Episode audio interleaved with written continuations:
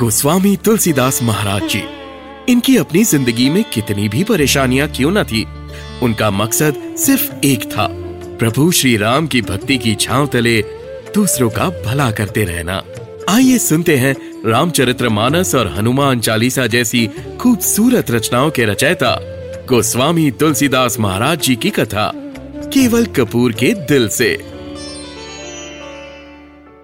नमस्कार, राम राम।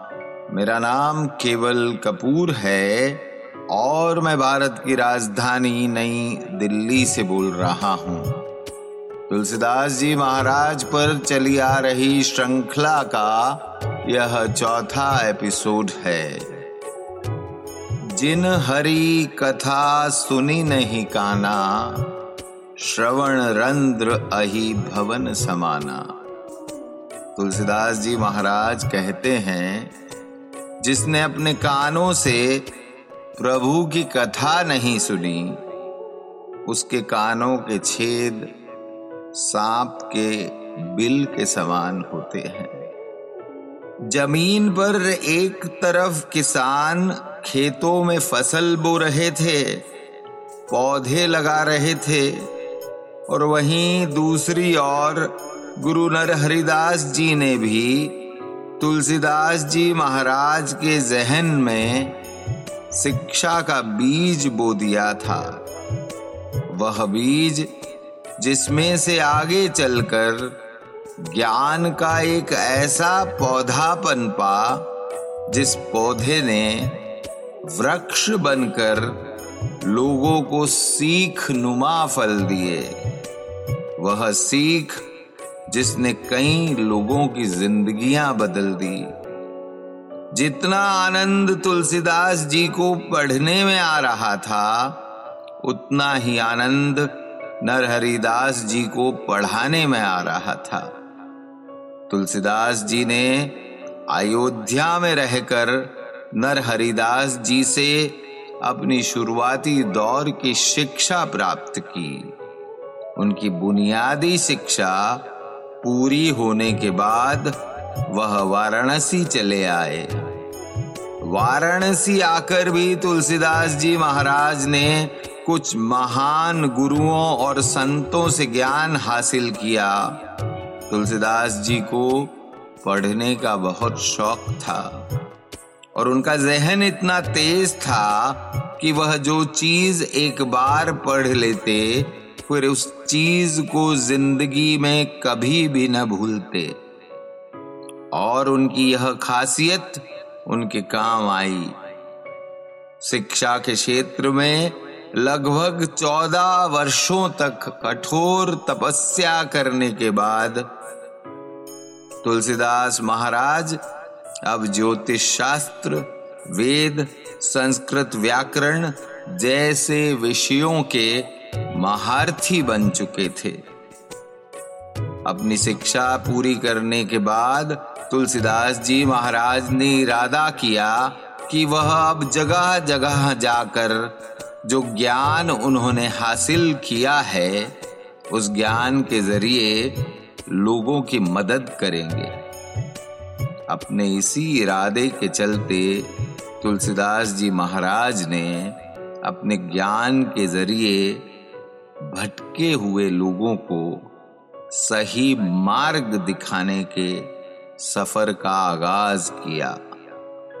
और जगह जगह लोगों को प्रवचन देने लगे। बचपन से ही तुलसीदास जी महाराज को समाज में फैले हुए अंधविश्वास की वजह से काफ़ी मुश्किलों का सामना करना पड़ा था। इसलिए अब उनकी कोशिश थी कि वह लोगों को विश्वास और अंधविश्वास के बीच का फ़र्क समझा सके, ताकि दोबारा किसी बच्चे के ऊपर अशुभ होने की मोहर न लगाई जाए। मौसम बदलने लगा, काले बादल छटने लगे सूखे हुए पेड़ों ने फिर से हरा होना शुरू कर दिया। देखने वालों का यह कहना था कि हो ना हो, ज़रूर कोई बड़ा बदलाव आने वाला है। दिन बदलने लगे। जब तुलसीदास जी ने प्रवचन देने शुरू किए तो धीरे धीरे उनकी मधुर आवाज़ लोगों के कानों में चाशनी की तरह घुलने लगी। तुलसीदास जी महाराज की जबान से निकले मीठे बोल और उनकी शख्सियत लोगों को अपनी तरफ़ खींचने लगी। तुलसीदास जी महाराज ने अपनी सूझबूझ और समझदारी से कई लोगों की मदद की। एक अनाथ बालक से लेकर महाज्ञानी बनने तक के सफ़र में कई उतार चढ़ाव आए। लेकिन तुलसीदास जी महाराज ने मीठी वाणी कभी नहीं त्यागी। उनका मानना था कि किसी को अपने वश में करने के सबसे अच्छे मंत्र हैं मीठे बोल। और यही बात उन्होंने अपने एक दोहे में भी कही। तुलसी मीठे वचन ते सुख उपजत चहु और। बसी करण एक मंत्र है, परिहरु वचन कठोर। तुलसीदास जी कहते हैं कि जो मीठी बोली की फ़सल बोता है, उसका फल मीठा ही होता है। किसी को अपने वश में करने के सबसे अच्छे मंत्र हैं मीठे बोल। इसलिए हर इंसान को कठोर और कड़वे वचन छोड़कर मीठे वचन को अपना लेना चाहिए।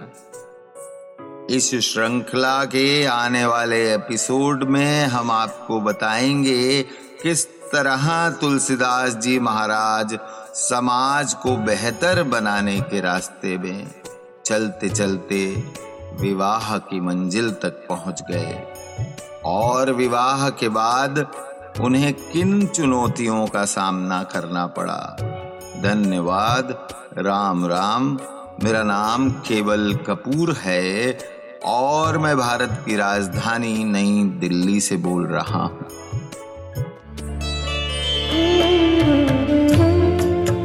गोस्वामी तुलसीदास महाराज जी की कथा।